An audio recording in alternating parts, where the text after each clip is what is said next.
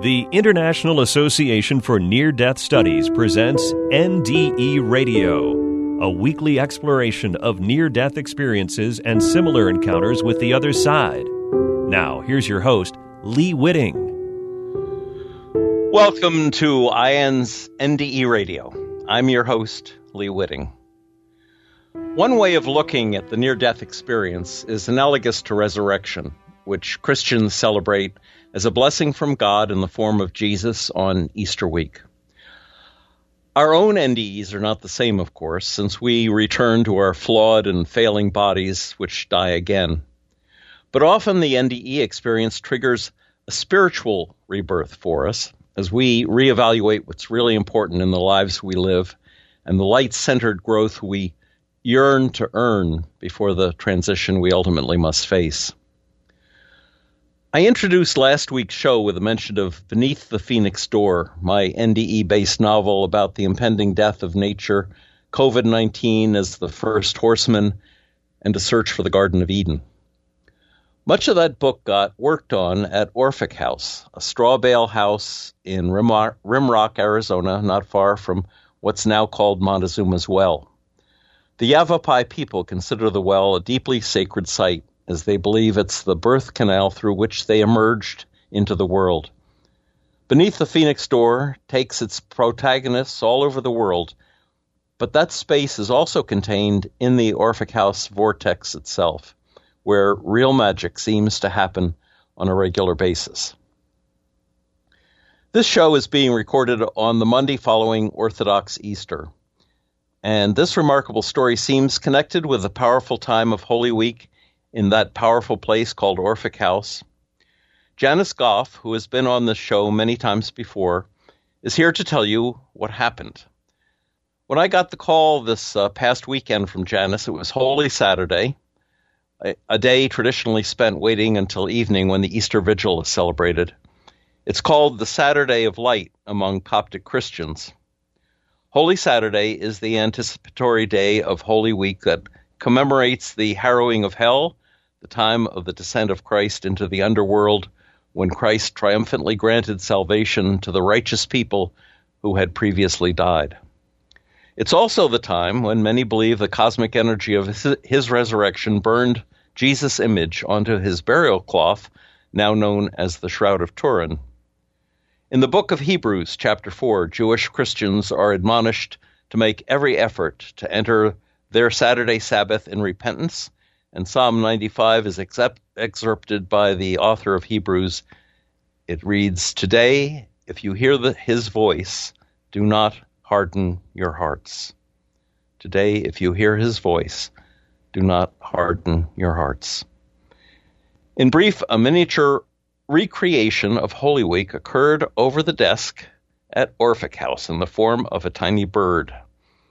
It was at that desk I did some final work on my book in which the scapegoat of Israel gets uh, rescued by God's grace from the jaws of hell. All this must seem profoundly confusing, but stay with us as Janice tells the story of the resurrection of a bird at Orphic House. Janice, I just want to mention this one line from my book. You're not alone, she heard a little voice say. Maggie looked up. Not a foot above her head, on a narrow limb, sat a small yellow bird. You can talk, Maggie said with surprise and delight. Can't everything? asked the bird. Janice, welcome back to NDE Radio. Thank you, Lee. I I'm so appreciative that um, I did call you and that you helped me make sense out of such a strange little occurrence. And I didn't remember that part in your book about the yellow bird because before all this happened, I was painting another image while it happened, but before it happened, I had just finished painting a yellow bird right wow. in the middle of the of the rug. I'm calling it a rug. Um, that I'm well, it'll never be a rug, but well, let me set the scene as as you recounted it to Go me. Ahead. Now I was out there uh, but you got back to Orphic House on uh, on your side with Kenny around 2 a.m. on Holy Monday, In fact, I should actually say that on uh, the Orthodox Palm Sunday, I got an amazing tarot reading from a man I'll call St. Francis because he, I think he deserves the title. And, and it was very, it was a profoundly balancing spiritual reading. So I was of a mind to, to look at this anyway. But you got back to Orphic House around 2 a.m. on Holy Monday. You'd been at the Indian Casino, and uh, Holy Monday is uh, thought of as a special day because Jesus drove the uh, money changers from the temple on Holy Monday. And if there ever yes. was a den of thieves, it's the uh, Indian Casino. Anyway, not to put them down. Um, the there's also an Orthodox hymn um, that um, uh, uh, uh, on that day it's it's sung it's sung in the churches. It recalls Joseph, the son of Jacob, Jacob being the hero of, of my book as well, and his innocent suffering at the hands of his brothers. And now this is what uh, they did to uh, Joseph to punish him, they threw him into an empty cistern. Cistern, like, for instance, bathtub, only deeper. So tell us, tell us what when you got out of your car at 2 a.m. that that Holy Monday, what did what happened? Well, immediately when I got out of the car, I felt emergency. It, it's it's an an interesting feeling. I'm not sure how I how I translated it like that, but I ran into the house, grabbed my flashlight, and went straight downstairs to the basement to what used to be my chicken house. And against the wall inside this dark basement, I have a bathtub. And it's full of chicken litter and things that I use in the garden. I pull the bathtub away from the wall, and there behind the bathtub at the floor level was a sticky pad, a large sticky pad that you use for pack rats. And glued to the sticky pad was a little tiny bird, wings spread out, face glued to the board, but his heart was still beating. so I grabbed that sticky pad up, ran upstairs, got Kenny up, and said, you know, I'm going to be up for a while. So it took me two and a half hours to completely get that little baby feather by feather off that sticky pad. And he um he did live. Um he sang for us every day and sa- Saturday he told me that he was ready to go. His feathers were all clean from the glue and uh, his little tail was still a little crooked, but I thought, well, if you think you can do it, you're going to wait one more day, which was early Sunday morning. So we went out and opened the, the cage, and he flew and flew to the ground first. And I thought, oh no, I've made a big mistake. And but then he ran a little bit, and then he flew into one of our juniper trees. So that was a real blessing to have him with us, you know, for right. Those days because he sang to us every day. So I, I felt so, he was grateful, but I felt well, so guilty. I will never use them ever, ever, ever again. Oh, they're they work, but they're horrible. It's a horrible way for yes. anything to, to have to die. I yes. had this image I didn't when even I remember it was there. Go ahead. When when you're when you described the bird, I didn't see the bird stuck to the pad, but it sounded, you know, with if if the wings were spread at all, it would it really would look like a crucifixion. And being that it's Holy Week, I'm going to take you back to um, let's see, uh, Maundy Thursday.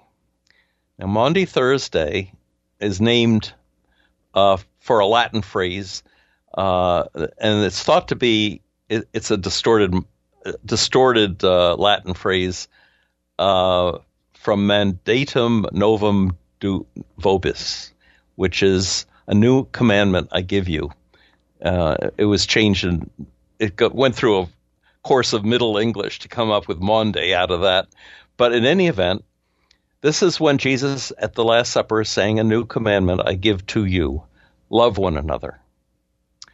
And Maundy Thursday was the day that you were sitting at the desk when a very strange thing happened. And uh, and I believe you were working on a, on a butterfly kachina at the time. So tell us about yes, that. that that was very strange, even in my list of things. Um, so I'm painting the wings on the butterfly. Kenny's sitting on the couch. We're watching a movie, and all of a sudden, the whole pad, which is like three feet long and maybe two and a half feet wide, lifted up off the desk. And I went to grab, I've got paint bottles and water containers and everything sitting on this pad. I went to grab all the water and and hollered for Kenny at the same time. He jumped up off the couch and he's right here at the desk when the pad shook and went back down and he as he's standing here we're our mouth we're looking at each other with our mouths open. And this air above the pad swirled and went and I saw a flicker of something. And we're just standing here watching this what what's what's happened?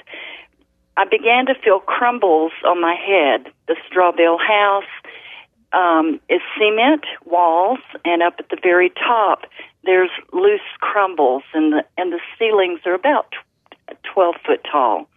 I looked up, and oh my gosh, that little spark of flicker that I had seen was a baby hummingbird, and it's now hanging on the side of the wall. And Kenny got up on the desk and rescued it, brought it down, and gave it to me, and I cleaned the spider webs off and made sure he was all okay. But it's if you've ever seen a baby t- hummingbird, they're about half as long as my little finger when they come out of the egg, and that's how big this baby was.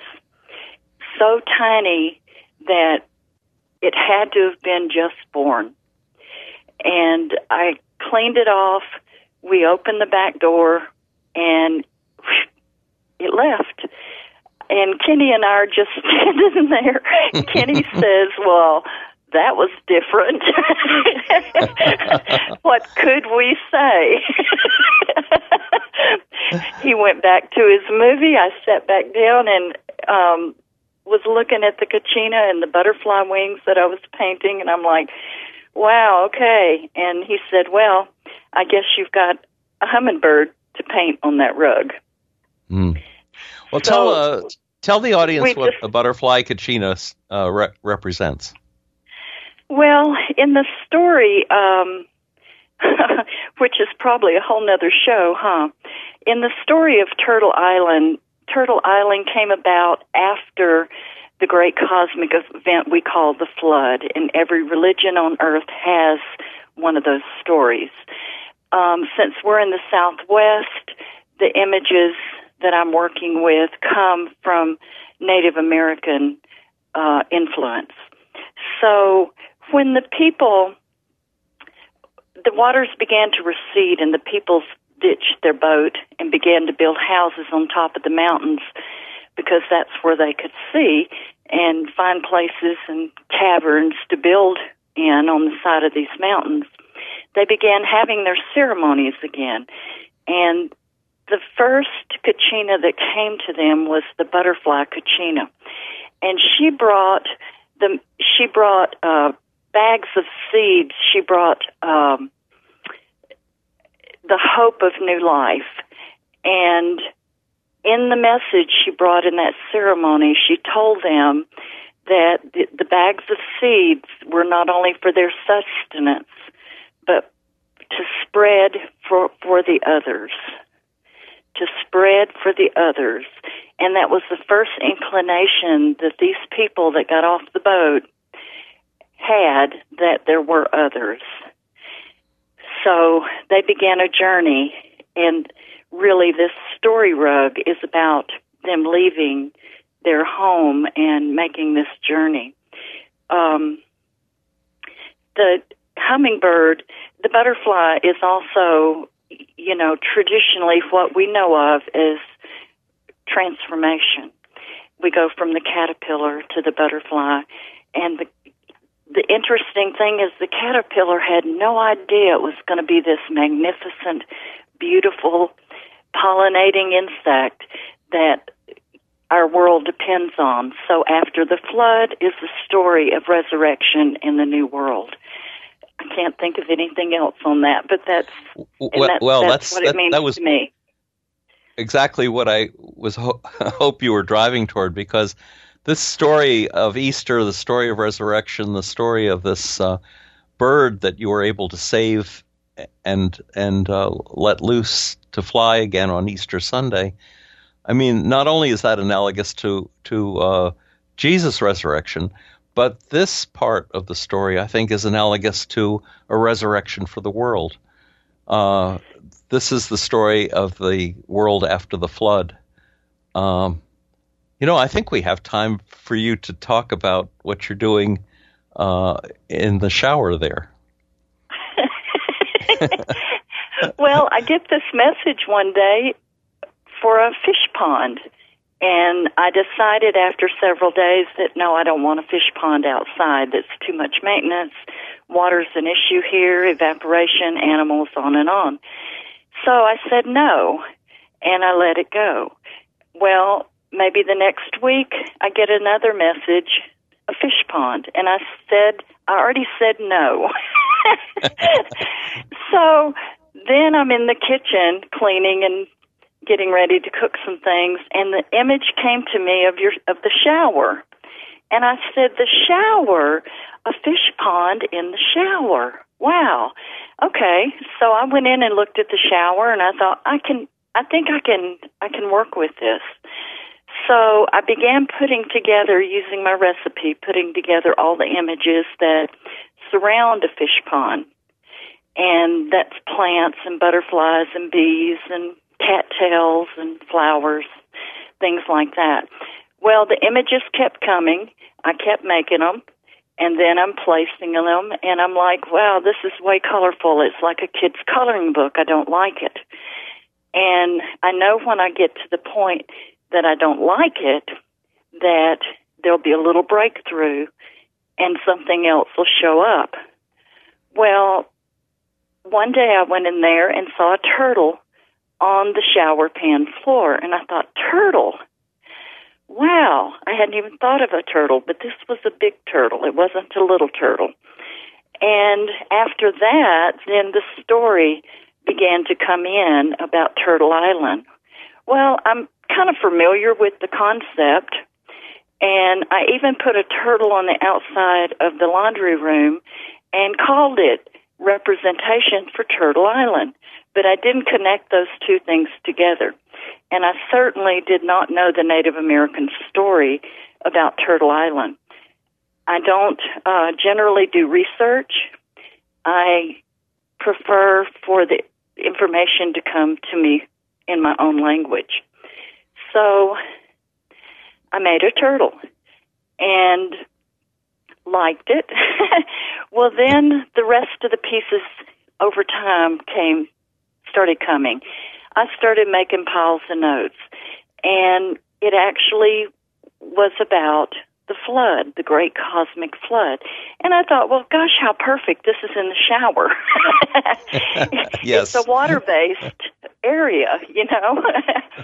and we, so we should up on- perhaps tell tell the folks that the shower is not an ordinary shower. It's almost like stepping into a cave. It's uh, yes, it is. rough, rough uh, uh, cement walls uh, that have a lot of uh, texture to them. It's quite quite large for a shower, and uh, and you're not just painting on this, but you're actually uh, creating. I think they call it creating the images, yeah, Yes, and then applying them to the wall. Yes.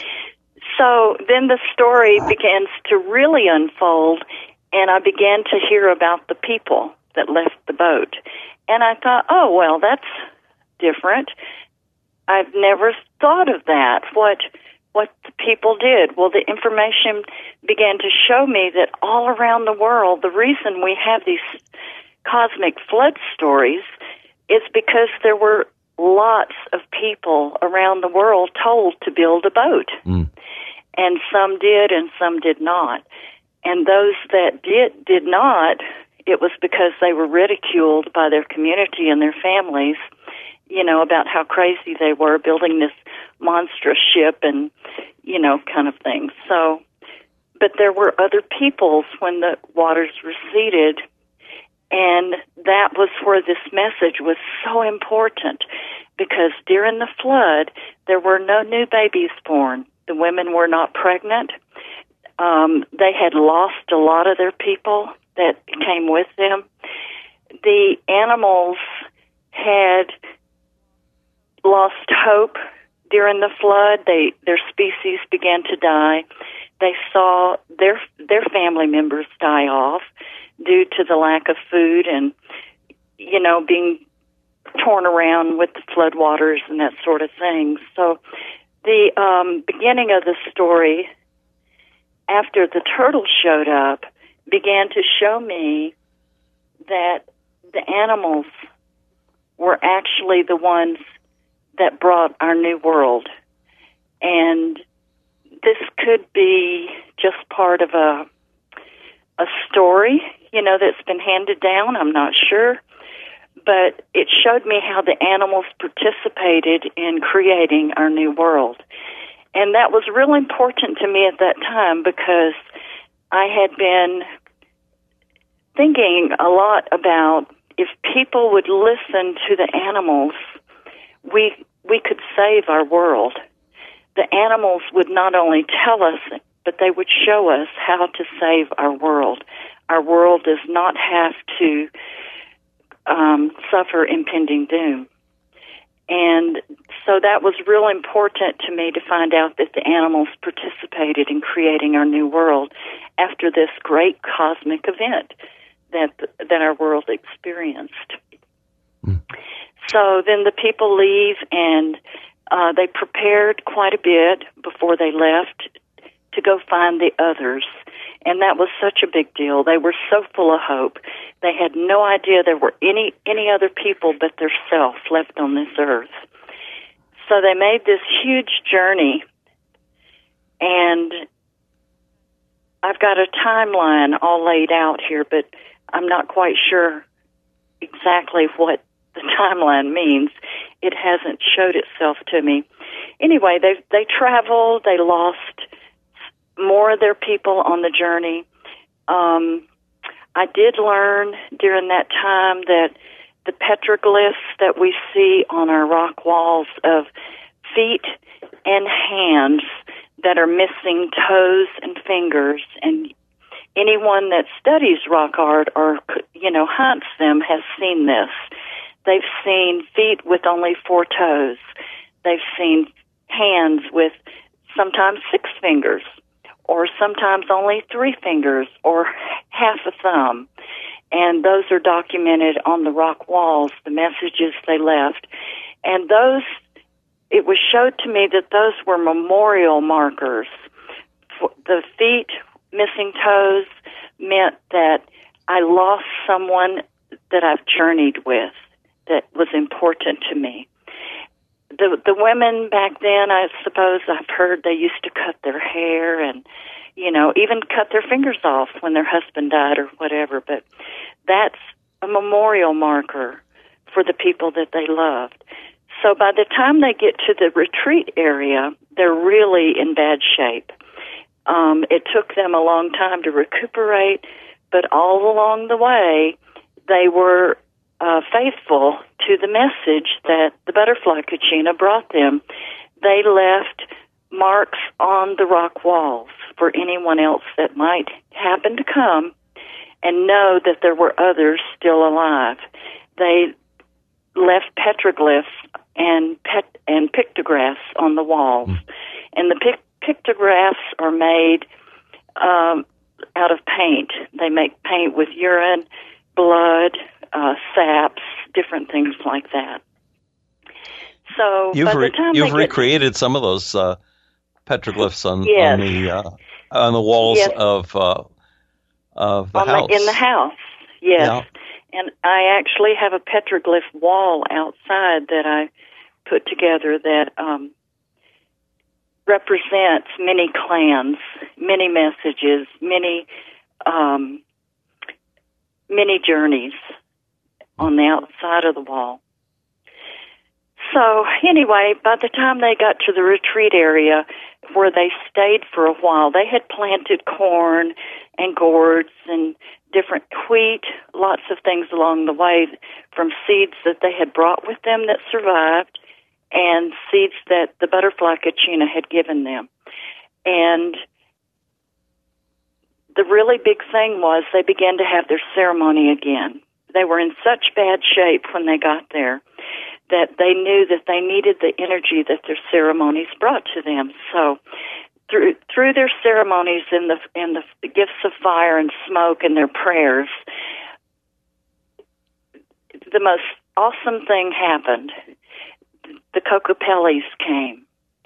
And that was such a big deal because by the time they were ready to leave this area of retreat and continue on their journey, the women were pregnant and there were more children born. So their numbers increased and their happiness and their hope began to survive again. And that was one of the things that kept coming through was about the hope in our world, how people have lost hope. So you become starved, spiritually starved, which leads to apathy, which leads to depressions. And when we get to be those sort of people, um, clearly we're dying. Well, our earth is going to die as well because we're not listening, we're not taking care, we're not the stewardship of everything around us anymore when we get to that point. Mm. So this is um, this story rug is is pretty deep for me. There's so many other things involved, but it's all about transformation and resurrection, new life, new beginnings and that we still have that chance that we're not we don't have to create an impending doom and it had energy enough to lift itself what did you say about four inches off the it top was. of the desk yep mm-hmm. and yep create was was it a was it a uh, a smoky swirl of air was it yeah, a misty smoke? I could smoke see it i could and see then, it and then the little bird, the the sign of and a the little bird flitted out of that smoke, and I saw the green flash, but didn't know it was the emerald green hummingbird until I looked up and saw the little bird on the wall.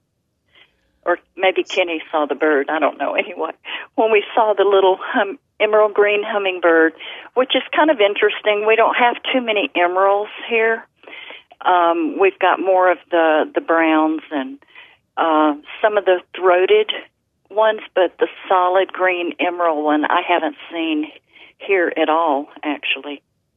Huh. So it was kind of a new beginning, new beginning for me, and with that.